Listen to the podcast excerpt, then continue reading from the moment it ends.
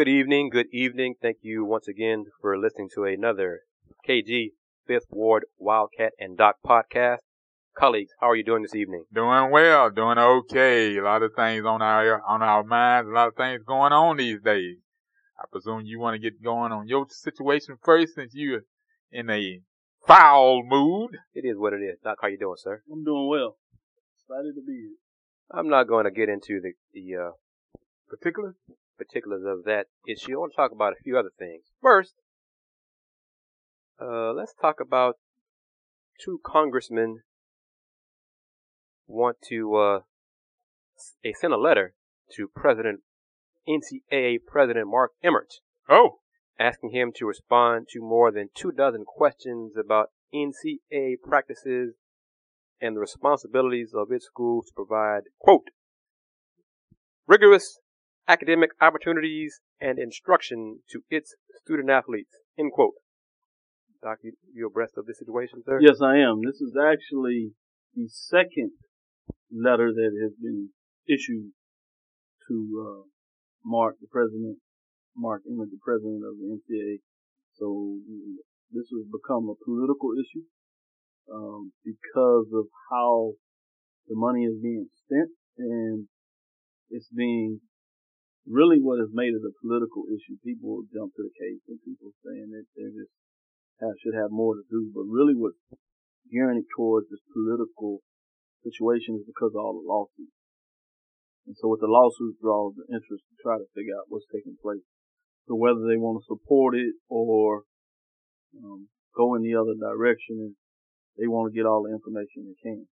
So again, this has become such a serious issue. This is, this is the second group of congressmen that have actually petitioned for such questions to be answered. now at what point do they, the congressmen, take the next step and actually call it, uh, my understanding they already have. There's a plan schedule. So part of the information they have is in regards to the questions they're going to ask him when uh, he is required to come and speak uh, to a congressional panel that is making inquiries in regards to the NCAA. Because really this boils down because one of those lawsuits is obviously in regards to whether um, the NCAA should be in a position more like pro sports with the antitrust. Oh. So the lawsuit is actually an antitrust or a partial antitrust lawsuit, which means that it's going to have to be kicked up to that level to get that authority through Congress to get that appeal in regards similar of what you've seen at the professional level gaining antitrust law. So that's really why you start to see all these politicians, particularly at the congressional level, trying to find information and they're going to ask some very intricate questions. And I think, uh, the NCA is going to find themselves in some serious trouble because they're trying to use this amateur status.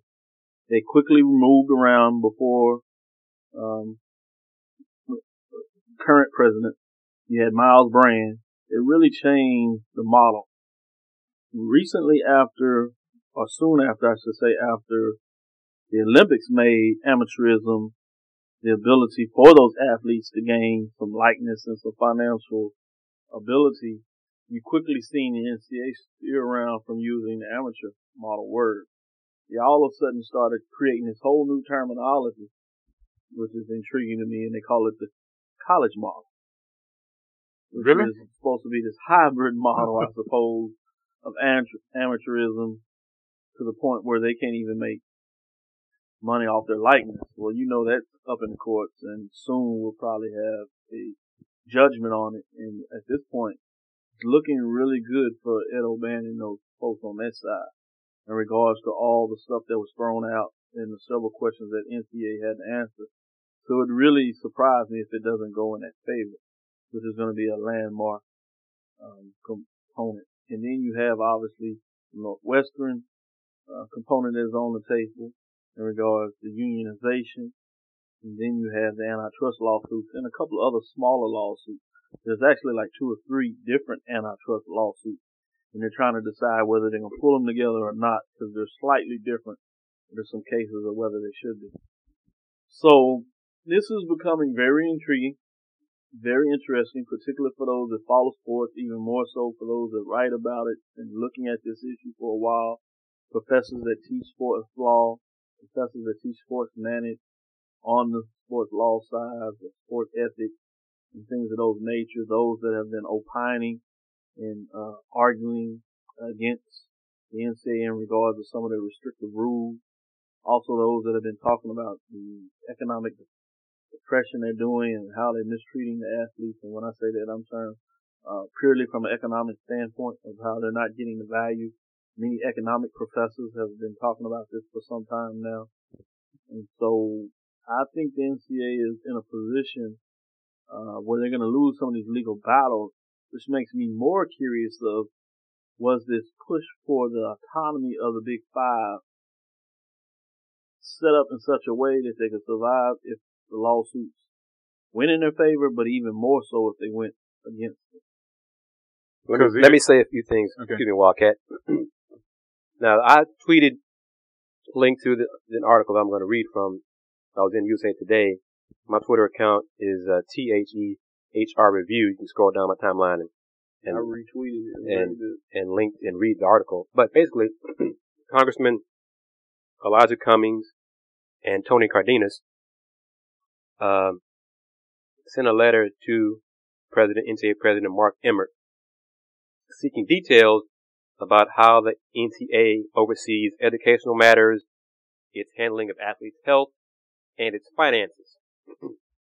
they are also requesting the employment agreements for Emmert and other top NCAA executives, including, quote now, the specific criteria on which compensation, bonuses, or other financial incentives are awarded and whether those criteria relate to the academic performance of student athletes at member institutions, end quote.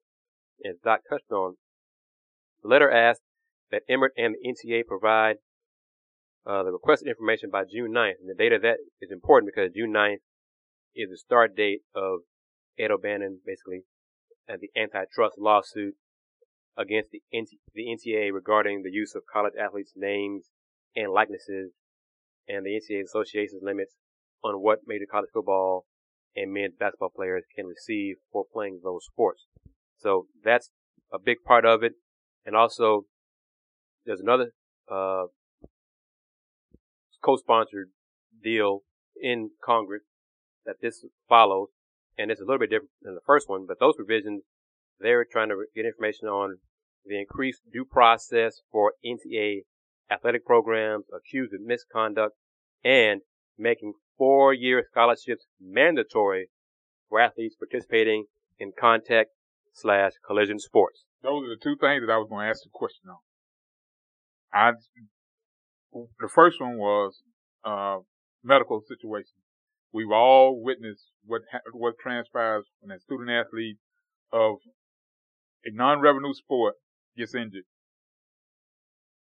it, it is up, basically, you're at the uh, university's mercy as far as getting things done down the road. Uh, it, it, it's sad, but a true statement. Uh, that when you, so when, when folks hear about, uh, football or basketball athletes getting insurances and all, their, uh, well, let me take this back. Their family applying for insurance and ensuring the health or the loss of income down the road is left on the family. It's because the universities are not, as they, not really at, at fault, may, uh, maybe not at fault, or maybe at fault, but they are not res- totally responsible for the health and well-being of the student athlete down the road long term. As we witnessed, uh, one of the, uh, Tulane kids uh, that was injured in a football game a years ago, uh, was signed by the Saints and all in a, uh, symbolic, symbolic, symbolic. Situation. Um, it just off, it just tells you, uh, shows you where the situation, you know, at what point that the universities feel that they are, whether they're obligated or not. The other was the four year, uh, scholarships. I prefer those only because what it does, it guarantee, it, it pretty much guarantees a student not a student athlete, but a student, an opportunity to finish out whether that student athlete or the athlete gets hurt or not. They can't just arbitrarily pull the scholarship away from the student. And like last, uh, on our last podcast, it was explained to me that for whatever reason, kids moving off to the NBA or the NFL and beyond, their scholarships are not counted against what goes on on, on campus. And I think that they should be. Because if you putting the rest of putting what's left on the students that are there, and then you bringing somebody else in, you don't know what's on that student's mind, especially if it's a transfer, because you know it wasn't, that kid didn't transfer out of the classroom, especially if they're on the same level, this, uh, Division One to Division One. They're moving over because of that sport, and that kid may not be academically ready. Oh, come to, on, to, Wildcat, are you saying athletes I'm leave colleges transfer because of the their sport? Yes, just like their academics or, in high school, or whether they're because their parents moved or something like that. It's all about the sport. Oh, never just, that Wildcat. No, just surely you like jest. in high school, it happens. Surely it goes jest. from a public school to a private, surely or from a private to a the public. purpose of the student athlete. I mean, the athlete student. Oops. What I'm am I trying to say? Oh, I'm sorry. Sugarcoating all of this. I may have gone a long way around it, but at the end of the day, if you, if that parent looks up and sees dollar sign down the road, that parent will make a decision after listening to somebody whispering in their ear Perhaps. for, for the betterment of the stu- of the athlete rather than the student. And let me pick, let me add this. Yesterday, it gets better. It gets better. We're getting we're getting into sports law legalese here on, Well, on the Doc brought his KG book out so I can, and Fifth so Ward can- Wildcat he and Doc hit me upside the podcast. head with it today. A Boston city councilor, uh, Josh Zakim Zakim, if I'm mispronouncing your name, sir, I apologize. Last name is spelled Z-A-K-I-M, filed two ordinances designed to protect college athletes in Boston as well as take on the NTA. This is part of the sports law uh, blog spot. The ordinance, the first ordinance is a college athlete bill of rights, and which says this. You're gonna love this. This is gonna take a while. Listen, so bear with me. Steps in where the NCAA has failed to adequately safeguard the educational and health rights of college athletes. The Bill of Rights guarantees that a college athlete, notice they're not, they're not writing, I'm not saying student athlete. The Bill of Rights guarantees that a college athlete who receives an athletic scholarship from a college or university in Boston will receive an equivalent scholarship commitment from his or her university that extends throughout the undergraduate career. This commitment remains even when the college athlete suffers an injury that ends his or her participation in athletics or simply falls out of favor with his or her coach. Quote, if the mission of the NCAA and its member institutions truly is to educate, then scholarships should not be renewable at the sole discretion of the school, said the counselor. Asking college athletes to make a four-year commitment to their schools without any reciprocal commitment from the school is unjust and hypocritical. End quote. The Bill of Rights also requires that colleges, colleges and athletes in Boston, which grant athletic scholarships, provide college athletes with comprehensive health insurance throughout their careers, as well as reimbursement for- any uncovered health expenses relating to athletic injury. Moreover, if a college athlete requires medical care beyond his or her playing career, the university will, will be responsible for providing that care or covering its cost. Quote, when a college athlete has committed his or her body to competing on behalf of a school, the least that school can do is guarantee that college athlete's health care. Forcing a college athlete to go out of pocket to pay for an injury suffered in his or her sport, as I know happens to college athletes in Boston and elsewhere, cannot be tolerated. End quote. That's from the city councilman. What's By you, time, sir? by time, somebody stepped up and challenge. I just somebody needs to step up and challenge. That's in a position of.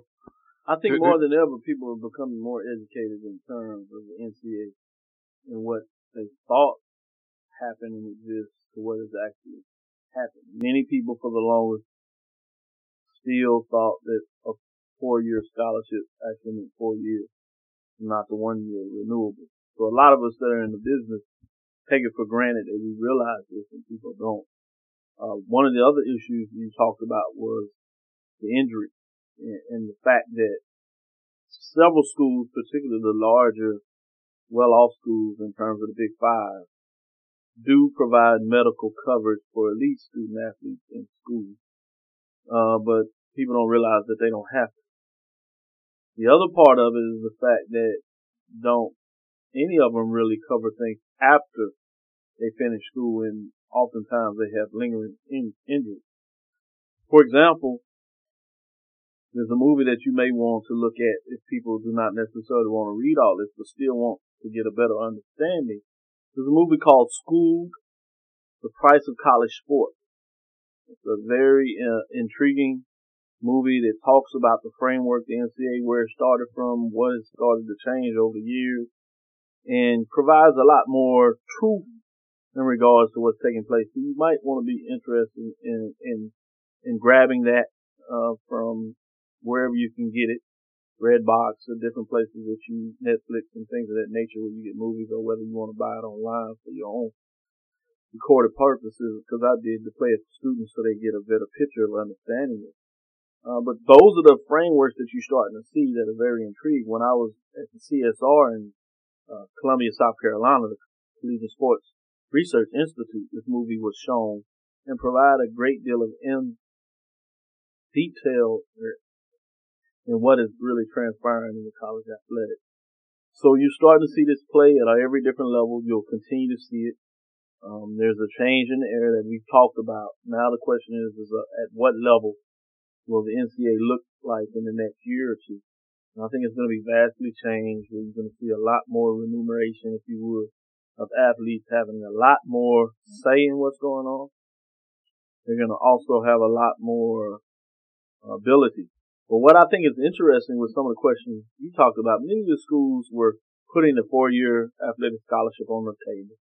For one example, Northwestern, um, to say something that they were doing that was very positive. They were one of the first schools in the Big Ten issued that they could after NCAA came out and said you could get four-year scholarships they were one of the first institutions that locked that in to their credit. But even more so than that, what you'll start finding out is the fact that now they're looking at it being mandatory. The institutions I think that's going to be really interesting are going to be those that are outside of the Big Five. How will that affect them, particularly when you start looking at the legislation in terms of the medical costs? I think it's appropriate. It's going to be very intriguing in, in regards to how institutions are going to afford that cost.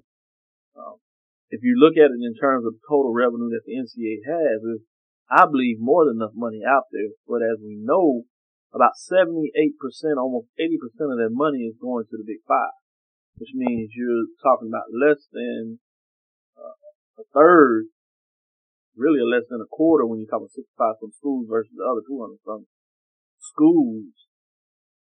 You know, a quarter of the schools getting all the money, getting 80% of the money, essentially 20%. So there's not enough to spread around when you do it. And I really think that they're in a position now where they're going to try to hog some of that money and actually go away and look at becoming more of a minor league system um, where the other institutions are going to become more of an amateur level of sports. So it's going to be interesting to see the dichotomy and how this all splits up when all this stuff really plays out. And let me say, uh, I believe that the one year of renewable scholarships legislation is almost 40 years old. Yeah. It started in 1973. So, uh, but honestly, I didn't really know about know about it until maybe 20 years ago. Yeah. That it, you were like athletes were like getting four year scholarships. Because right. and you're in the business, so as you got more in the business, the more you found out. So think about people that are not in the business. Right. And do not think that coaches are going out there when they're recruiting kids and telling them, you know this is a one year renewal. They're going out there and say, hey, this is a four year scholarship. Yep. So the parents are not reading the details. And remember, I told you the NCA for the longest forbid uh, parents to really having lawyers provide legalized information. You know, because they were calling it representation. yeah, legal so, representation. And, and so uh, there was that sticky hand. So parents, even if they wanted to, couldn't really get that help. They could go behind the doors and get it, but still, if you wanted to get the scholarship, you had to sign off. I mean, it wasn't like you had any other option unless you were just going to do the academic side. So this is really getting quite intriguing, and you're going to see many changes. So uh, all the listeners out there, continue to listen to us because we're going to continue to give you these updates as this legislation starts to change, whether that's governmental from the United States or whether that's from the NCA. Also, the court hearings, uh, as soon as they come out, we're going to tweet it, we're going to Facebook it, we're going to discuss it on the podcast. So continue to listen. So if you want a framework of one side of how we look at it. We'll discuss the issues and kind of give you different layers of what is actually said. We'll interpret it for you and we'll actually tell you what it means for the various institutions, whether that is the Big Five at the Division One level, those FBS programs outside of the Big Five, the FCS program, obviously HBCU programs. We'll give you a framework and to some degree even Division Two. What will all this mean when this landscape uh, finally all the, as they say, the dust settled. Where we're the landscape be? And, uh, who are you, sir? How can folks get in touch with you and find you on the internet? Yes, I'm Dr. Kenyatta Cavill. I'm a professor over here at Texas Southern University in sports management. Some of the issues you were talking about, sports uh, law, we actually have a professor over here at the Texas Southern University Law School called Walter T. Champion, who actually writes several sports law books, and the one that we have on the table here that I was uh, beating you over the head with, as you said. And we might have to pull it back up when we get to maybe uh, oh yeah Donald Sterling to give you some issues that I'm still trying to figure out why everybody okay. swears that he's going to be able. Yeah, that'll be next. But with oh. that said, um, follow me on Facebook, Twitter. Uh, I tweet information out there just on my own in terms of HBCUs. But if you're looking for information about uh, legislation that is coming out, um, I always retweet stuff that I get, or if I find it, I link it and send it out. So I'm a good resource in terms of finding some of the latest information in the sporting landscape, whether that's the professional level or at the collegiate level or directly related to HBCU. I provide all that type of information.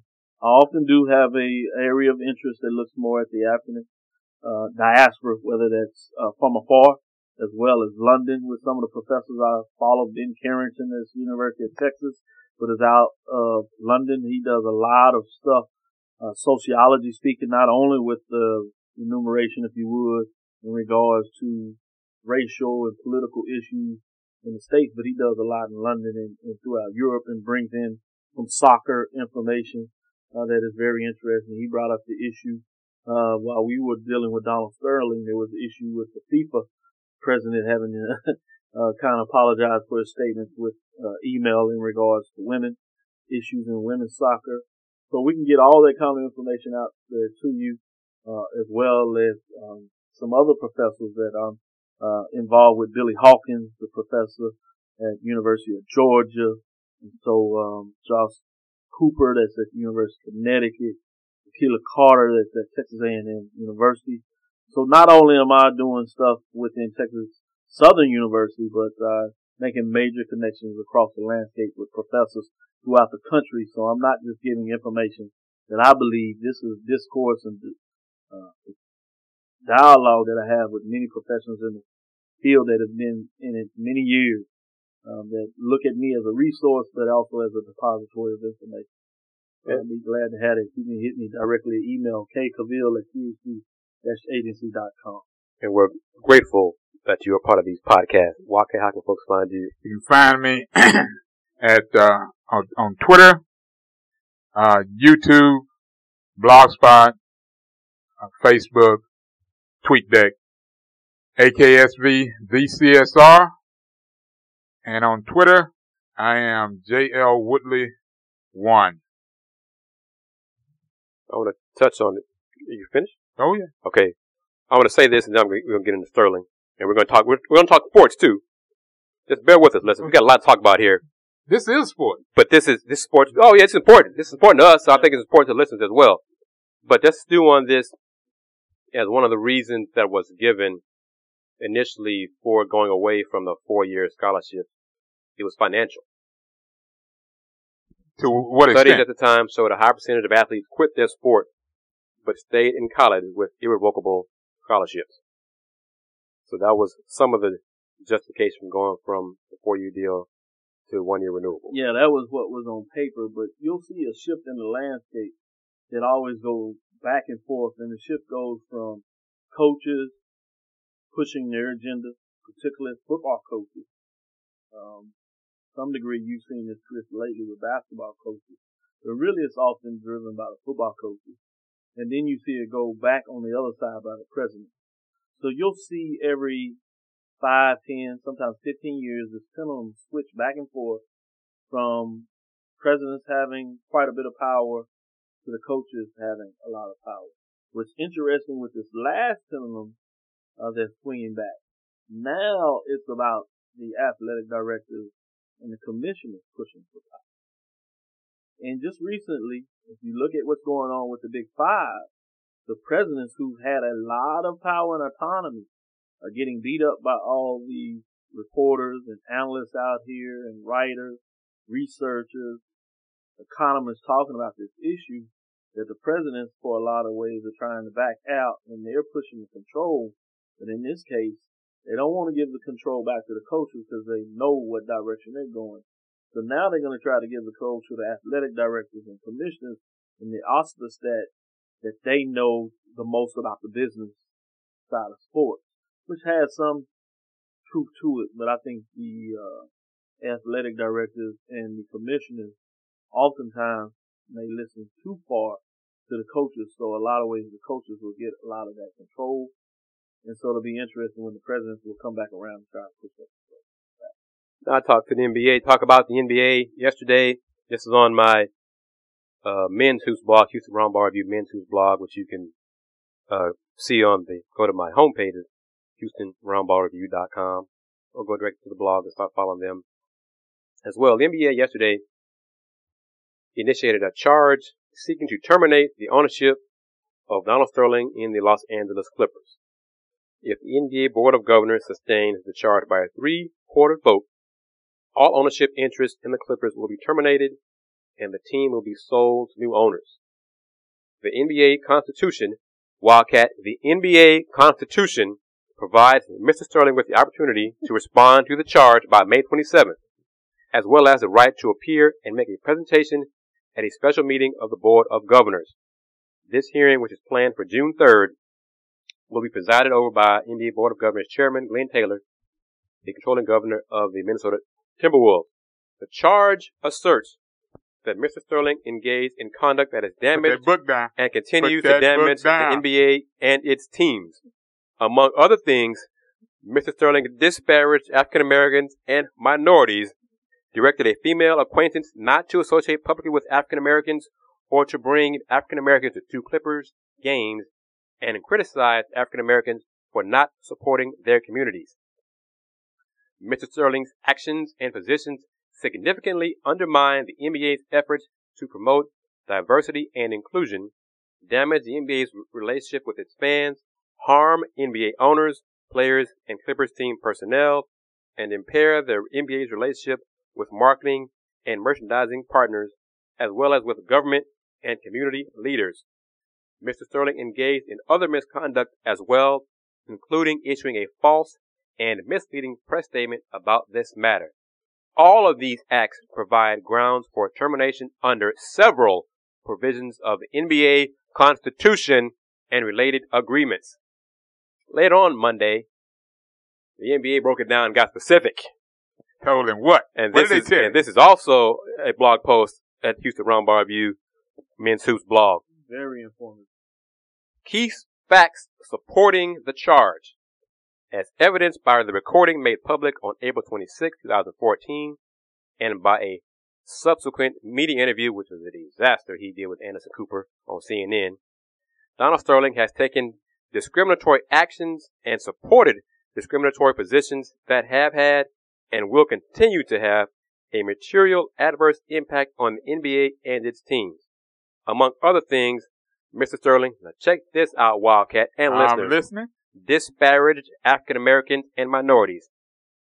Denigrated the contribution of NBA players. Directed a female acquaintance not to associate publicly with African Americans. Admonished that acquaintance for posting pictures of herself with African Americans on social media. Directed that acquaintance not to bring African Americans to Clipper games. And criticized African Americans for not supporting their communities. Our sales are basically a repeat of an earlier part, but it gets better. These actions and positions significantly undermine and call into question the NBA's commitment to diversify and inclusion, damage the NBA's relationship with its fans, etc., etc. I don't get to this part here, in case you didn't know this. In the course of the investigation into Sterling's conduct, it was discovered that relevant evidence was destroyed. False and misleading evidence was provided to Oops. the NBA's investigator and the Clippers issued an a false and misleading press statement in this matter. and then they break it down into basis for termination, and they cite the violations of the Constitution, specific articles in the Constitution which they believe are, are violated. It's all here, listeners. You can go to my blog, read this, learn some. In case you did not know, they cite Article 13D, Article 13A, violation of the duty of loyalty, which is under New York law. All member teams of the NBA owe each other a duty of loyalty to, to support the league in the attainment of its proper purposes. The Clippers breached this duty of loyalty through the acts described above, which were injurious, harmful, and disruptive to the NBA.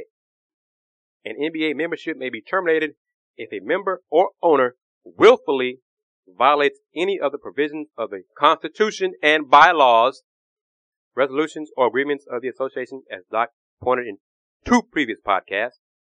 Various provisions of the Constitution were willfully violated when the Clippers destroyed evidence, provided false and misleading evidence, and issued a false and misleading public statement as described above. And stated he would not pay the fine.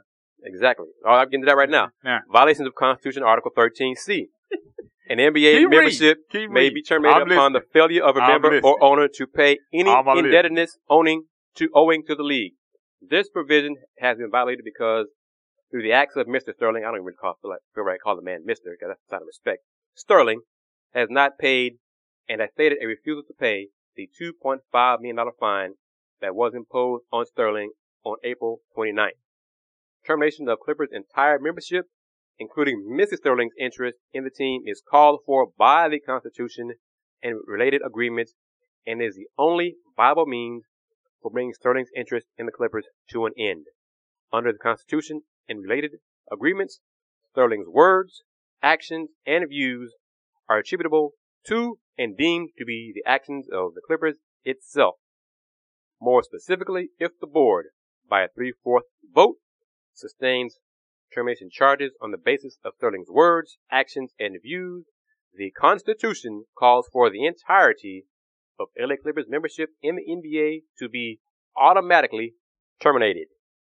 well, as a billionaire, basically you kiss my grits.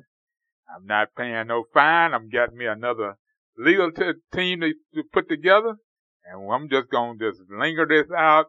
I may die trying, but I don't care. And if So- a couple of you all that that, that and and I'm Let- him- retort. I'm gonna listen. I'm gonna listen. Let to him you, retort. and I'm gonna, and I'm gonna get beat down and don't care because as a billionaire, the one thing I got holding in my pocket is we done all had conversations, and I'm just saying. I think that's enough for right now. But Doc, I appreciate the laws. I'm turning up. I'm paying my. I'm paying my lawyer and all to do what he's supposed to do, Waste and of this wait and, and don't care because because right All now. he cares about money. yeah, he- he- And the other thing that uh, w- w- but Now, am I wrong? what Is, he am, I, am I wrong in what what his, what his mindset is right now? It's No, just there- out in left field. There, I mean, there really is. are NBA owners who have said disparaging remarks about homosexuals on record. And he could probably use quotes from those, from those owners, Yeah. public record, as a position of, well, you didn't do anything to them. So why are you gonna do anything to me? So that will be, I'm sure that's gonna be part of the lawyer's strategy. Go Right. ahead, Doc. But the problem he has with is even if he pulls that out, uh, which I don't know is a legal defense, which is what I'm trying to get to. It's weak. When you go to It's weak. court, the judge is going to ask you, what is your case? So if he's taking the NBA to court, he can't come in there with a disposition of saying this happened and they did that. That's not against the law. So really, his major case that he's to probably try to bring is some discriminatory action. But he has he hasn't been discriminated against, and it's to be very hard to prove that case. Discriminatory action that anybody knows is a hard subject to prove in and of itself. Anybody's going to do that. That- That's true. That's So, true. That's true. That goes both ways. The other issue that you have is the fact that even the fact that he listens to some lawyer that's going to take his money and do the work that he's going to do doesn't mean a whole bunch to me.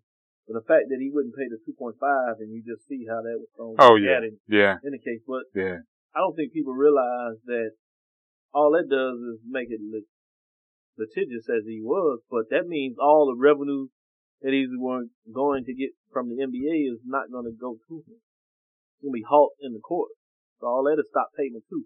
So he gave up 2.5 million instead of the 30 million that he would have got from the league. Oh yeah. And correct me if I'm wrong. so that, that in itself is not Nah. too His, intense. his interview on Anderson Cooper can w- be Yeah, used in, in be court. used in the court court. Oh, yeah. Open- So yeah, he, the public, he, he so- you know, And on the money used it. side, he finished the season, the last series, with no signage.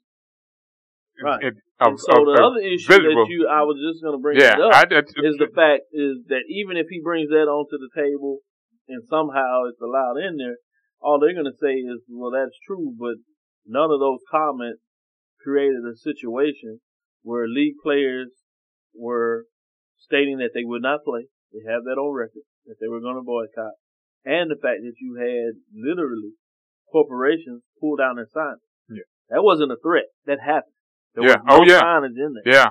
I mean, folks, when you look back at those, at, So at those, he could use all games, that, and all wasn't he's there? going to do is maybe try to embarrass some people, and he could possibly do that. But the problem with your situation and all that is is a precursor to try to get the NBA owners not to vote for seventy five percent. and I But once they do that, it doesn't matter. But the problem with them, his case is is the fact that the players are pushing this issue. The corporations have already made a statement. He So they said have no They love him. Right. He did They say st- they He still love say him. But They that's- collecting a check from me. Right. Right. But now you, now, now, am I wrong? It- it- it- Cause, but 'cause- that doesn't matter. I- Yeah, I- you're saying that's what he's saying, but we know that's not true. Just because he says it doesn't make it true. you got to go from there. All right, let's talk about um, Kevin Love, Minnesota Timberwolves All-Star power forward. Where, a chance uh, where does he want to go? Not just where folks want to He send wants him. to win. Where does he? He hasn't said. He- and he's smart. He's not going Yeah, he's not going to say not going to put, put all the cards on the table. He wants to win. He's tired of missing the playoffs, putting up great numbers, and not getting to the playoffs. He wants to win. Minnesota can take the chance of holding on to him with the chance of re-signing him when he opts out of when he becomes a free agent, with the belief that signing re-signing with, with Minnesota will get him a fifth year on the contract and thirty million dollars extra money. So that that that's a strategy that they are clinging to. But Dwight Howard already proved that he signed with the Rockets. He left the Lakers after one year, signed the Rockets for four years and less money because he wanted to leave Lakers. So Timberwolves are After you wanted to get out of after he Orlando. wanted to get out, out of Orlando. So Timberwolves in a, are in a tough spot. They could risk losing him for nothing or trade for him and get equal, close to equal value. Teams being mentioned, teams that win, Golden State, Chicago are winning teams. Other teams that are famous and marquee franchises are Boston and the Lakers, who both are in the lottery and did not finish in the top three in tonight's lottery. And then, of course, most important locally, the Houston Rockets, because some folks believe that the Rockets have the assets to make a deal to convince Minnesota to uh, deal love to hear. And I'm not sure that that is really true because if they're not going to give me Chandler Parsons, I don't want Omer Asik. I don't want Jeremy Lin. I already have Ricky Rubio. So I don't want them. So yeah, but you still have the issue that, uh, they might take basically what they can get that, that, at that, the expense of losing. And the reason that the Rockets are also in there is because of head coach Kevin McHale. So, oh, yeah. previous stint exactly. Minnesota and his proposed relationship with Love. And that's kind of how they got their name in the hat because of that relationship. And there's some thought that it was a good relationship and Love would seriously consider you. So it's going to play out. I think he has, obviously, uh, as most players have, very good uh, representation from an agent, and he's going to keep it close to the vest. He leaked it out early, purposely, so he could get the talk out there and kind of get some feelers from what teams uh, would have his interest. And he's going to do his diligent diligence in terms of talking to those teams and find out which one truly have some interest in terms of assets and what they would put out there and, and those kind of things. And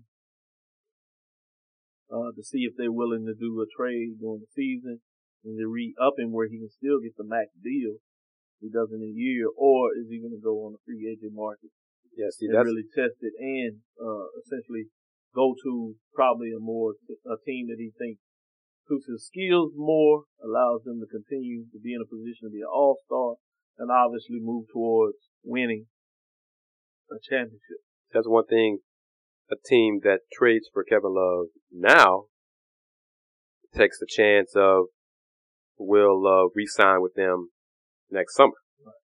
So it'll be interesting to see what team decide because, you know, some teams will say, I'm not going to make a deal for you unless we're convinced you're going to re-sign with us. So it'll play out. It's kind of interesting to see how it's going to play out. The Rockets are in the mix. Um, so stay tuned for, you know, Rocket fans. I know you're listening to, uh, these podcasts, so continue listening and we'll give you in- insight on that deal as well. The Rockets have, might as well go ahead and talk about this.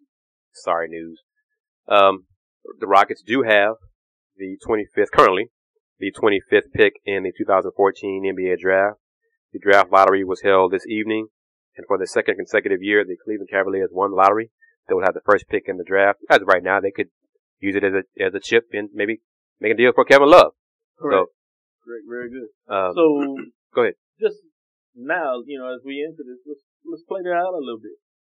A couple of questions come to mind. Do you think they seriously try to play the angle where they trade the pick, particularly where they are as a franchise and having to? The second part of that question, uh, will they pick a Canadian as the second year in a row as the number one pick? That'd be Andrew Andrew uh, Wiggins. Yes, who Doc is speaking of from Kansas. He is from Canada. Last year's top dra- overall draft pick, Anthony Bennett, was was a bust. He did, he had a horrible year. You know what? So we'll see if they decide to select Wiggins. Uh, Why package not? package the pick. They, they're a very young team. They got Kyrie Irving, and, and they need to do everything to convince Kyrie Irving to re-sign with them. Any word out there of what Irving is looking for? I mean, obviously you always hear the term that kids like to win, and I think obviously there's only one team that ultimately wins. Uh, oftentimes that means going to a playoff, and being in the mix. Uh, but from what you've heard out there, being in the business, being actually in the arena at times and listening to different talks and players and interviewing all the things that you do, uh, what is kind of a word on the street or maybe you've heard directly, what is he looking for? And the thing is, the Cavs fired Mike Brown, so look for a head coach as well. Right. So it's tough to say. new GM, right? And that's one So, of the reasons right. the GM wouldn't. So it's tough to say what direction that he's he's leaning. And there's already speculation that LeBron can opt out of his contract. He's going to come back to Cleveland and play with Kyrie Irving. You know, I think that's kind of far fetched. I don't say it's far fetched, but with the Cavs winning the lottery tonight, it may become less far fetched because the Cavs have a lot of uh, assets right now to become a, a very good team quickly. So you think LeBron is going to stop the run that he's on, depending whether they win a championship this year or not? With the leadership he sees in Miami, his family is now comfortable down there. Personally, I don't know. I think he's going to stay with the I Heat. don't, I don't see Nah, but Du- with Dwyane Wade, going to something that he's comfortable bad with. knees, and Chris Yeah. Bosh and his Yeah. inconsistency, I think the Heat going to make some changes. Yeah, I definitely think So- some changes, but I think they have some options. But I don't think LeBron's going to leave. No, I don't personally. No, I know other, other people think that's he's going to leave, but I don't think see that's going to happen at all. I think he may go back to Cleveland eventually, but I think it's too early for him with the run he has and the success he has. Because we all know that he's chasing Kobe and ultimately Jordan from at least trying to match what they did in terms of championship. Right. So I think until he sees that run not coming to an existence in Miami, I think it doesn't, it's not realistic that he's to move out of there. But I think at some point, uh, if Cleveland is in a position where they can continue his run to championships after he kind of does what he does in Miami, and I'm suggesting three in a row or four out of five years, something like that, you know, that kind of run, then he might do it. And we'll see. Uh, last week we discussed possibilities of some head coaching changes. Uh, the Pistons hired Stan Van Gundy as president and head coach. I am thrilled with that. Only bright spot of this crappy season that's not over with the Stones not getting a losing He had a lot of power lottery in that pick. deal. Do you think he's going to be able to do it as a GM? Uh, obviously, he's going to It's hire it's a tough. player, Yeah, it's tough VP of player. for you know a coach to wear two hats like that, and I think he's going to have to hire people who who he trusts. You've but seen gonna- some success of that at what basically San Antonio. San Antonio and The uh, Clippers are trying to do right with you know it's Doc too early Rivers. to really say whether they. Yeah, and, and and I think the way the the structure is set up as far as moving players around now is different, where you can just you know you can not so much pick and choose, but you can uh too many numbers and all got to match up in order just to get one or two players to even just to compete. You know, yeah, on and I the think people got to remember this cap is coming in, and so this cap is changing the way that we see teams create teams. Miami got right under the cap before it really exists, so they're over the luxury, so they're paying it. They on the run, so obviously yeah, Aaron Yeah. can have the owner has the money is going to pay it. Now, I think you talked about that. It looks like the cap will go up About five million. dollars. million dollars, so that's going to give you some more room to be able to re-sign these players and things of that nature. But And it's it's a you know we'll see. Also, Steve Kerr chose to go to the Warriors rather than the Knicks. Hey. it's uh, we talked about last podcast that it was a better fit, better team. No, And, you know- and they ready. They they are they are set up to to win now. So you know it's No, it's ready made for them. One so or two players away from from being having enough depth to extend themselves in a in a postseason pl- uh, situation. I kind of like that. I want to shift gears and take this from a different angle. I joked about this two podcasts ago that I may need to have a uh, we may- need to have a UConn Huskies section in our in our podcast. I didn't talk I didn't discuss the Huskies last podcast. I'm gonna make up for that right now. Wealthy get wealthier. Yes, sir. Is that what it is? Yes, indeed. Monday evening. Is this my six? My six footer, Uh, somebody at least six feet. Monday. Oh, no question. Monday evening. Monday evening, and, and it was, and it's ironic too, because I don't do it. I'll be honest, listeners, and, and to my colleagues, I don't spend as much time on the um, high school recruiting, college recruiting, looking at high school channel like I used to. Don't have the time to do it like I used to. But yesterday, I just happened to look at rankings on the girls' side at uh, hoop, HoopGurlz. Oh, probably six o'clock evening. Just I was reading some info about some of the ladies who had committed, and one person who who had not committed had not, you know, right now you don't sign. He's class of 2015. Was a young lady named Katie Lou Samuelson from Mater High School, California. At the time, she had not made a choice. Uh, USA Basketballs has their trials going on now for uh, under, under 18, U17, U18 competition, the national competition coming up in, in a few weeks and uh, that's going on at training in Colorado Springs. And I just happened, so happened to, I saw her name and it clicked in my head and I thought, oh, she should be getting close to making a decision. Hour or so passes, I didn't think anything of it. I did some more, you know, did some work. I get back on Twitter. Bam. Bam, there it is now. Katie Lou Samuelson made her choice. The six foot three wing six foot three, and some call her a guard. So you know, guard, forward, wing player.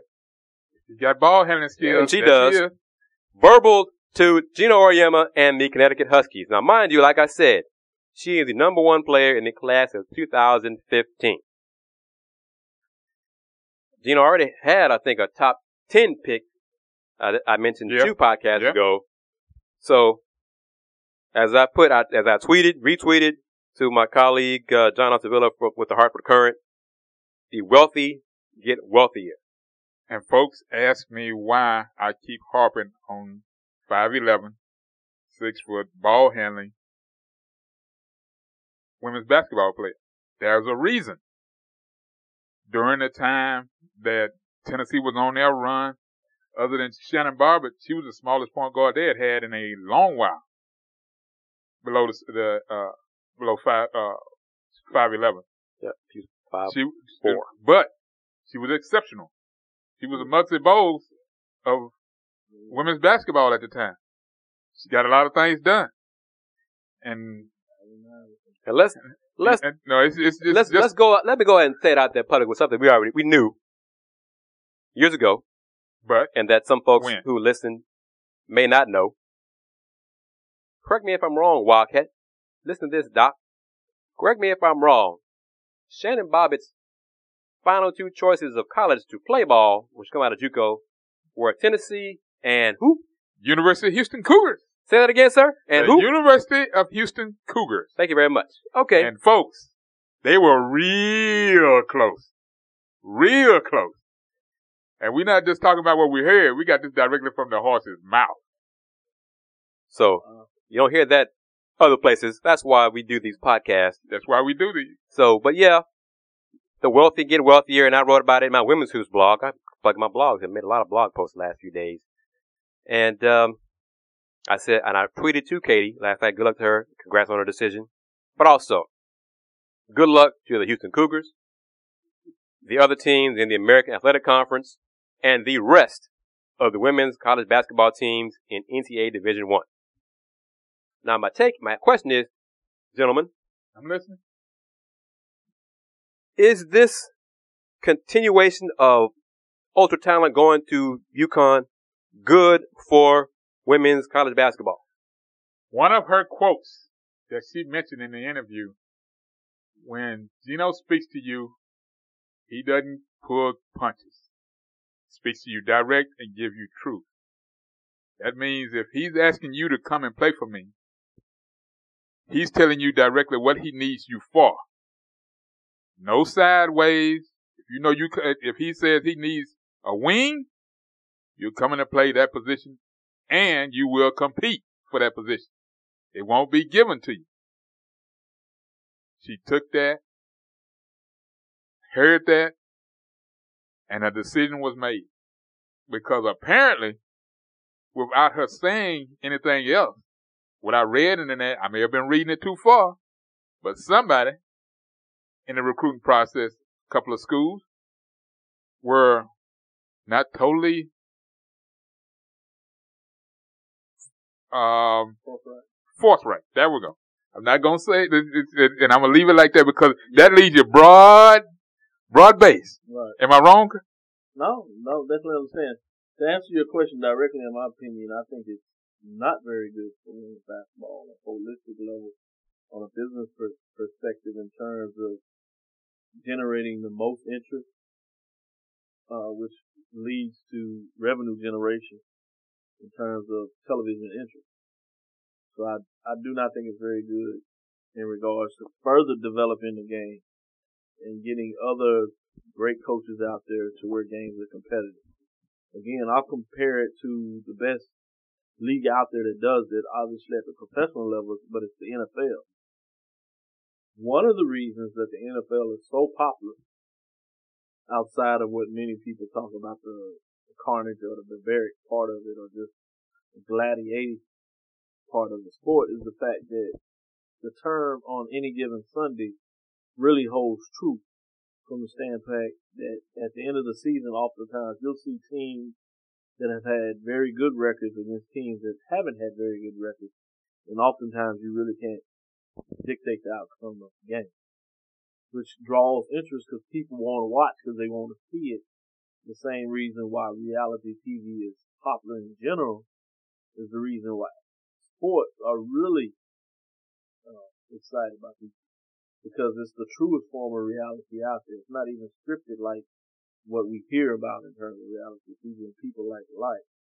Now, the one part that I will say that is intriguing that there are some good parts about the fact if you're looking at creating a franchise, if you would, that has mega interest and can create its own television platforms, such as the University of Texas at the collegiate level, you know, such as several of teams in the SEC, Ohio State and Michigan, or if you look at the professional level when you talk about the Lakers or Boston, New York, uh, in terms of what it's able to do monetarily, not necessarily in terms of wins, but in terms of football, Dallas Cowboys, uh, teams of that nature. When you look at baseball, the Yankees, Dodgers, you look at soccer, uh, Manchester United. When you're talking about creating that brand, then for UConn, it's very good because they're going to create a brand likeness in terms of greatness and marketability,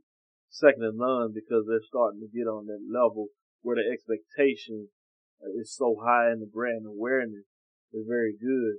But the problem they're going to run into, unlike the other team, is their exposure piece. Uh, they need to continue to get that exposure.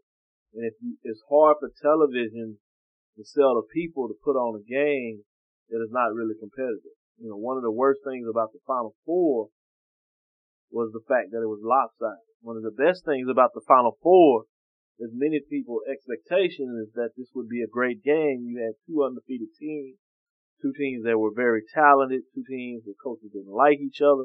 All that's things that you can sell. You can sell that to people. So the interest was high, but you would see as the game got away, the numbers dropped off.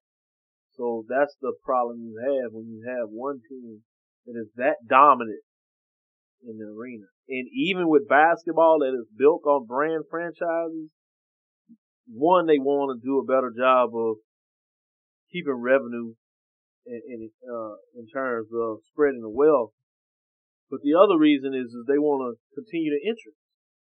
And part of that is making sure that, that you get different championships. Oddly enough, Major League Baseball has done it uniquely where it still has not a real salary cap. But one of the things that they try to put out there is the fact that they've had different World Series winners over the last 10 years, several different ones. And what they're trying to show when they do that is to show that they have a brand awareness and teams that are all involved. So people should have a better interest in what's taking place. You're not going to be able to tell me who the winner is before it happens. Right. And as we continue this UConn Huskies segment of our KG Fifth Ward Wildcat and Doc podcast, a couple of things. And I will give you a chink in the UConn Husky armor that just came out within the last couple of hours.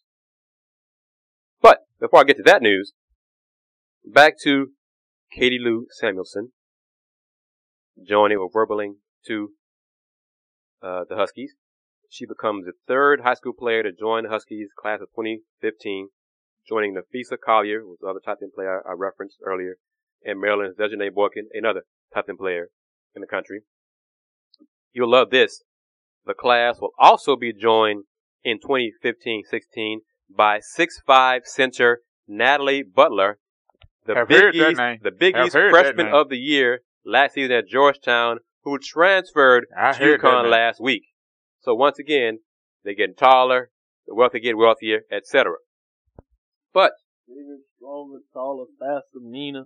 they can shoot better, they're quicker all Now, over the place. But let me, The, the other key to that, Wow. more than anything else, that's an experienced ball player that's coming in with a bunch of freshmen. That's going to be the leadership. That's, that's Yeah. going to be a leadership role, and that is where they oh, can really oh get no, dangerous. but the kicker is that's where this. they really get dangerous. the kicker is excellent, this. Excellent point.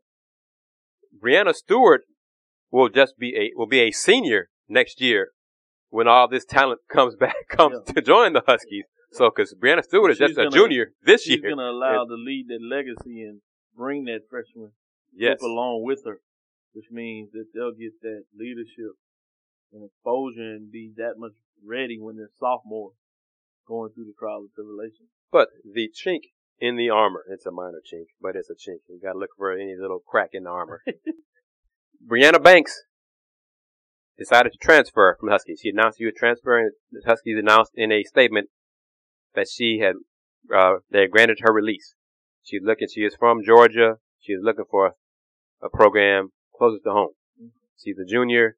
She's a guard. Didn't play much, uh, but she was part of the big joke, the UConn Seven, that teams are losing to by 20 points a game this season.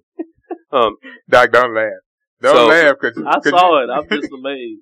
But when you but when you talk about the numbers, it makes it even more amazing. I saw it, but you have to remind people exactly how they won this championship because again, after a while, they weren't deep. people get the loss Right. in the fact that it's UConn they just won a championship. Yeah, but the storyline of this one that it was undefeated season, but it was done with a team that had injuries.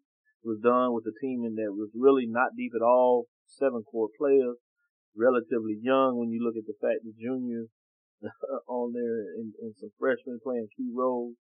Uh, so it's just masterful how he continues to get it done. And the fact, frankly, that they defeated an undefeated team in Notre Dame that was a very good ball club. You couldn't tell from that game. If you follow women's basketball and saw what Notre Dame did all year, you know that that was a really good game and just tells you how superior and far, how far away, as you would say, how wide the gap is between Oh, yeah. what Yeah. UConn and, and, and, even the number two team in the country. and to add to that, you know, the one thing that doesn't get talked about and it gets kind of passed over is Notre Dame moved from the Big East to the ACC and established teams weren't able to stay close, weren't able to stop Right. that, that, that training out from, from, from, from, uh, uh, Rolling go- through the rolling ACC, through, rolling through the ACC. What many people thought What would happen? top con- but I'm talking about many thought that that was a top conference and that there should be a competitive line in terms of the top three teams in the league with Maryland, Duke. uh, NCAA championship winner Duke that's been at the Final Four, North Carolina that has won a championship. So you're talking about at least from the top end, very talented Right. teams. that Hope- you would Final hope. And the other part Right. of the league that was pretty deep. So now keep in mind, Notre Dame was hurt by Natalie Achonwa uh, tearing her ACL Right. in the, the Sweet Elite Eight game, Wow. and wasn't playing able to play in the Final Four. So that did hurt. I don't think UConn would have lost, even though I picked Notre Dame to win. fair. But anyway, You gotta put that but to put pour water on the crack in the armor of, of Brianna Banks transferring from UConn, she probably wasn't going to play much this 14, 15 season anyhow, because they got four new guards coming in, and freshmen, and probably would have taken a place, including Kia Nurse, who is the best point guard in Canada. So anyway, like I've said earlier in my blog post, be wealthy, get wealthier. But Coach Ron Hughey, Houston Cougars head coach, has completed his staff. I think it's a very solid staff in terms of recruiting. We touched on this last podcast that hiring Ty Dillard and retaining Raven Justice, those two women and Coach Hughey look like us. And some parents may have questions about what are you going to do for my child? Well, Monday he addressed part of that by hiring Tanya Hout, H-A-U-T, to join the staff as, as assistant coach. And she was part of a TCU staff under Coach Jeff Mittie. And Wildcat, I know Hey, for a fact that TCU look under like Coach us. Mittie was like a good basketball team. And they very played hard. successful. And they so They got after people. so getting her to join the staff, she took some time off uh, but for two or three years out of basketball and came back so to join Coach Hughey at U of H. So I think it said something about her and him. Right. So the Right. staff, How long was she up at TCU? oh, let's was she see. over there any part of the time? Doing the, the Hayes Perry was over there? Texas Southern Basketball Coach? No, she was at TCU for a while. wasn't? Uh, May maybe, have kind of crossed may, maybe. maybe, yeah. Just curious. But she was there from uh 2007, 2012, and the last two years off. Right. Uh, but so welcome her, and then today, Carly Kehn, K E H N, was uh, completes the U of A staff today as the new associate director of basketball operations. What in the hell is the associate director of basketball operations? I'll tell you because it, it seemed like a new role, Carly was with she came from Ohio State, another successful women's basketball program. So kudos to Coach Hughey. He's he's bringing winners into the staff to change the culture. So that's people a plus. know how to win, people's Now, expectations and win. I'm gonna- I'm going to say this, That's good. and I'm going to put this out here now before anybody uh, uh, uh, approaches me about it. They found some money. That's what I'm thinking too. Yes, They that's found what some money. that's what I'm. I was And thinking about that as well. Okay, I got a different look at what's going on at U of A. because it seems to me Because they I don't have are to showing ask a commitment to women's basketball. Yeah, I don't have to. argue. I don't have to ask any questions anymore. It's hard Somebody make that up. That's went and good point. found some real money because assistant coaches that are coming online now.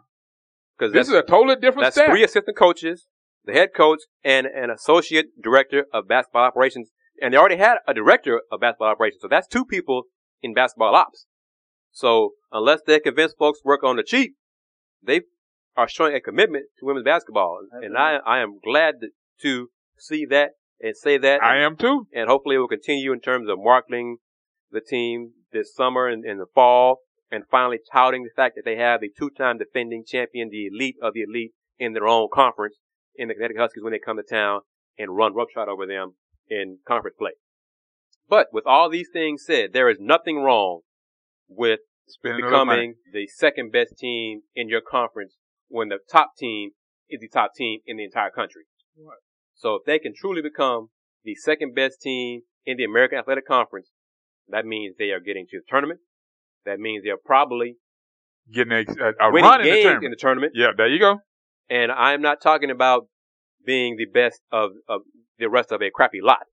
I mean being close to UConn where Geno at least acknowledges, well, we finally have another team that is competitive in our conference. That's what I'm talking about becoming. Right. So if they become that, that is great. Anything else you want to add? I do want to talk about a couple of things since I'm a Cougar, a proud Cougar alum. Well, The golf team is, is is in the NCAA championship. True. Uh, the this week started both Conference USA with Rice and uh, the American with U of H. Louisville is the uh, number one seed, Cougars number three. but both those both our local teams will get a shot at hosting a regional. Uh, things being as they may, you know, it's, it, both could actually get a shot and win, could actually win the, their conference tournament. Um, it would be great if that happens. It's been a while since both Rice and U of H have hosted a regional in the same year and been competitive. They've been a while since they've both been good. And, uh, U base was dropping the ball there for a while, holding Hey, in the bargain, but then Todd uh, Whitting, I, I, I give a man a lot of, cre- a Yes, lot sir. of credit. He, he put, put the nail on the head and said, first thing of his mouth was, gotta get some pitching. Gotta get some pitching and then we gotta get time to hitting. This season they kind of had, a- had a roller coaster ride, but they got it, got situated, got in the conference play and kind of like just went, did what they needed to do on the weekends and all and winning, uh, winning series when they needed to. and Uh, Cougar baseball RPI. What I saw yesterday on the NCAA website is eight or nine in the country. Oh, yeah. So that shows you how successful they've been Yeah. throughout They're the in the season. tournament. The question is, like, you Just- yeah, where? they, where, where, where they I afloat. mean, where they'll float in terms of the top eight, top sixteen seeds, and whether they'll be able to get that region. That's difficult though, because you usually don't see two regions in the same city. So that's what scares me about. Well, Texas hadn't been that good. This, you know, it hadn't hadn't been floating like they needed to be to get a super regional. I'll put it like that. Well, I don't And disagree and- with that, but I'm saying my point is getting a regional in uh, the same city for two different schools. Usually you don't see that, so that's 'Cause that, Well, that, well, uh, well, the last eight time- teams here if they if they agree to it. Well, the last Coast time, the last and time it U-Base Coast. happened, they were the situation was set up like it is now. They were in two different conferences. Rice was in the WAC, and and uh, uh, U of H was in Conference USA. Right. That's why I said it doesn't happen very often. Even if both teams, are, you have to really be very good. You almost need both teams to win the conference to make it where they almost have don't have an option to do it because you're hurting both teams. But if there's a little room in there, usually they, quote unquote try to spread the wealth. So that's why I say you don't see it, not because it wouldn't be the right thing to do or they couldn't do it. I'm talking about more in terms of logistics on politics uh, in terms of how they lay out the field and landscape and like to spread teams to different areas. Not that Texas deserves one or A&M, uh, but just talking about regionally speaking, they usually don't put two regions on top of each other, which is Houston. But to add on to that, from HBCU, Thank you. Uh, platform. It'll, Jackson State. It, will be good. That first, I'm gonna start off with the women uh, from the softball that you talked about. Their season comes to end with Texas Southern University. Congratulations uh, to that program for playing a relatively tough game against ULL. Uh, yeah. Putting up four runs in a seven-four contest there that they lost there. Their season has come to an end, which means this past weekend you had both the MEAC and the SWAC, the two Division One HBCU conferences, uh, putting together their tournament, uh, which had a championship. And this is where this may get a little more interesting with Omar Johnson, uh, coach of Jackson State. They had a very well played contest against Alabama State. Alabama State came in with over 35 plus wins, really dominated the conference dominated outside the conference in terms of some very solid wins. But again, when you look at the SWAC, you're talking about overall RPI. So you're talking about basically a one bid league for all purposes and shouldn't be any difference when you look at Alabama State's overall RPI. They're not likely to get a at large bid. So their season is pretty much done. They lost to Jackson State nine to eight in a well played game. And kudos goes to Jackson State from the standpoint that they win back-to-back championships. This is the first time that has happened in the conference since 2006 and 2007 when Prairie View A&M coach Robinson led the Panthers to back-to-back championships. Uh, coach Robinson is now at Texas Southern University, uh, looking for championships over here. What's interesting is from that is Jackson State defeated Alabama State, as we talked about earlier, and that is Coach Melendez who has a large number of Puerto Rican kids, Hispanic kids, either from Puerto Rico or from Florida on the team. And the other team that won out of the mid was Bethune-Cookman that he was at previously that also has a lot of Puerto Rican kids. And I only bring that up from the standpoint because you hear Major League Baseball talking about 8% of African Americans play the game and there's a lot of context to where that's going on. And I think, uh, shortly I will say that that's more of the issue less of what baseball has tried to do, but more about the fact that I don't think um, school districts are doing there you go. to be done in terms of go. developing the game and giving particularly young people in the urban community opportunity to play that game. But that's something else beside the point. Maybe we'll have a chance to talk about that more in detail on a different podcast as we get deeper into the baseball season and, and that may become uh, conjecture that people want hear about of some of the different reasons there. But I also bring this up, uh, kudos to Jackson State. It is one of the few HBCU programs that still has a large number of African Americans. Uh, majority number of the players are African American playing their team. Grambling State is one of the other ones out there, and they found a win, win the championship so they can show that to some degree they can get it done. The ace that was on the mound that was African American, even they're international players, which you see on a lot of teams at the HBCU level or from the Africana diaspora nations from the Caribbean. So it was interesting to see that, and I just kind of wanted to put that out there for the people uh, because you're starting to see a lot of articles that talk about Winston-Salem State, a Division two HBCU program that won a championship in the CIAA. Goes kudos to them. They're in the NCAA Division two tournament, playing very well, but they have a European American coach and a lot of the players are European American and really showing a nice showing for that conference and that team, but from the standpoint that the diversity is there. And then you have Stillman College, uh, and Miles College that won a championship out of the SIAC, the other HBCU Division two conference, and they also have a large contingent of European American players on their team. So to see Jackson State able to get it done, uh, just uh, is a good measure for Omar Johnson because many people just didn't think he'd get it done. He did it back to back and defeated a very solid team in Coach Melendez, Alabama State. They were juniors this year, so they'll be hungry because they felt that they left one on the table this year. So it'll be scary to see what they'll do next year. But at this time, cheers go to the Tigers of Jackson State uh, by getting it done. And it's a little story that goes with this. People may not realize their bus uh, caught on fire Wow. Uh, when they were going the week before the tournament. Whoa. They were heading, uh, towards the place Savannah State out of the MEAC, uh, because both teams had a free week. It got to Birmingham and literally caught on fire. There's some pictures if you want to look it up.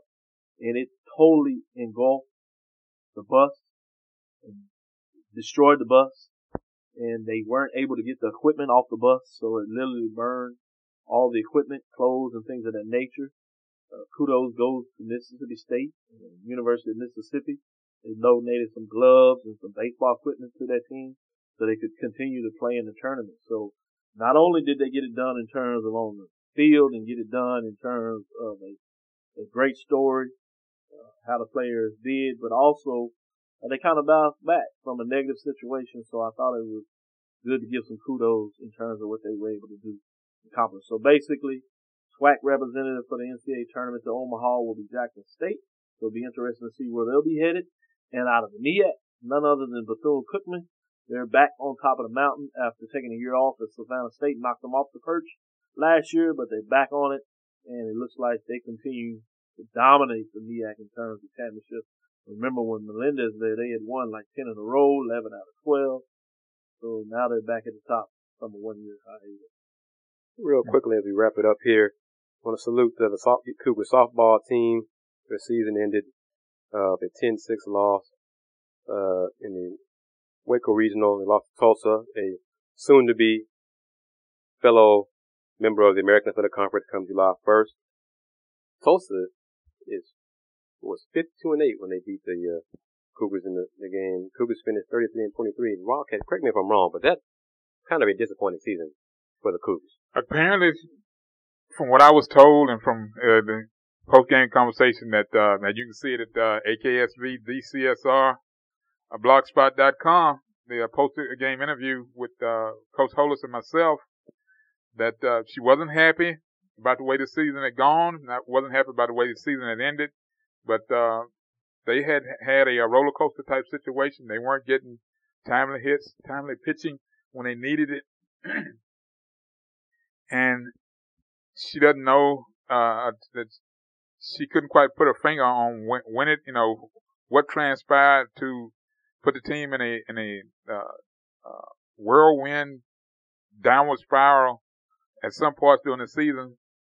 All she wanted was out of them was to compete, get to the tournament, and not have to wait on someone uh, someone else uh, outside of the uh, program to decide your fate. You sitting around waiting for a phone call because, as you can tell, in the uh, interview that was posted, uh, AKSVDCSR she was ready for the season uh, for to be moving forward and moving on. You know, having her individual uh, uh, postseason interviews and getting ready to st- get out into the uh, recruiting uh, uh, world and start uh, looking to bring players in and get the team back on a uh, into postseason extended play.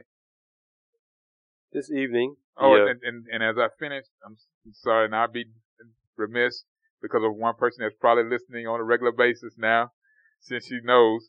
Uh, the uh, I got the email, uh, and got the alert.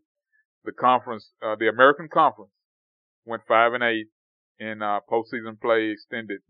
Uh, the conference tournament was very well ran. It was a lot of uh, competition out there, but you, as you could tell, the teams on the uh, lower level that weren't quite uh, ready for uh, teams playing from out of the South, which as uh, Lena Spring, Springer mentioned in her interview, there's a difference between, between teams from the North and teams from the South playing softball on a regular basis. The speed, the fielding, the uh, the way you attack the ball and the way you attack pitching It's just different. And Lena Springer is the sister of George Springer, Houston Astros.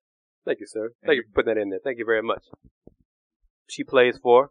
Plays for University of Central Florida. Thank you very much. Thank you. Knights. I'm going to wrap it up with this tidbit one more time about my uh, Cougars. U of H announced this evening that uh, what was mentioned yesterday on Monday by colleagues uh, Mark Berman and Joseph Duarte that head coach, football coach Tony Levine had a, has uh, reached a new agreement. Cougars made official. They announced that it's a new five-year contract with football coach Tony Levine and the deal will keep him with U of H through 2000 the 2018 season. Not what you want to say. No, that that was the big issue there. Okay, so, gentlemen, one more time, wrap it up. How can folks find you, Doc, on the internet? Biggest place you can find me on the internet uh, is at the Houston Roundball Review during the basketball season, upcoming football season. Look at look for me uh, in regards to providing football knowledge, and we'll get that information to you. You can follow me on Facebook and Twitter Dr. Kenyatta Cavil. That's D R K E N Y T T A C A V I L D R K E N Y T T A C A V I L. That's Facebook, Twitter, and Instagram. You can also see me on the college sporting news. In regards to those football reports, you can email me directly at kcavil at the-agency.com. Listen, uh, email me and I'll tell you the different sports business analysts uh, do on the radio reports weekly. Uh, some on Saturday, some throughout the week. So if you want to get that directly, you can get that as well. Just send me an email at kcavil at thc-agency.com. And obviously continue to listen to us right here for the report on the podcast. You can find the. Uh, Who are you, sir? I am the Fifth Ward Wildcat. You can find me at the College Sports Report. J.L. Woodley Jr. One on Twitter, Blogspot, Blogger, uh, TweetDeck, Facebook, and I'm trying to remember where else I, I cause I'm all, oh, uh, no, I, I think that's it. That, uh, you can find me all that, uh, it's all online. Oh, and by the way, next month I will have an announcement of another addition to where you can find me at on a media outlets here in town locally. Outstanding, sir. I am KG of the Houston Roundball Review. Website is www.houstonroundballreview as well as www.thehrr.com. I'm on YouTube at Houston Roundball Review, Instagram at Houston Roundball Review, Twitter at THEHR Review. We have our podcast page on Facebook, KG Fifth Wildcat and Doc Podcast on Facebook. Look for that. You can start posting questions and we'll try to answer those in upcoming podcasts. Uh, the podcasts are on iTunes. And I want to say this, I won't get into numbers, but our last podcast had the most hits, views, sound, listens that we've had to date. So, uh, we're growing. Thank you very listening. Thank you very much for the support. Thank you for telling your friends about it. Thank you for the tweets. Thank you for the retweets. Thank you for listening on SoundCloud.com. Thank you for listening on iTunes. Thank you for listening for directly through my website. We have not forgot about the World Cup. That's coming up. We'll have uh, my coworker talking about that soon. So look forward to that. Uh, so wrap it up. Well, we talked about a lot in this podcast. Thank you very much, fellas, for your insight and your, and your opinions. We do what we can to contribute. And it's greatly appreciated. In conclusion, be true, be cool, and do more.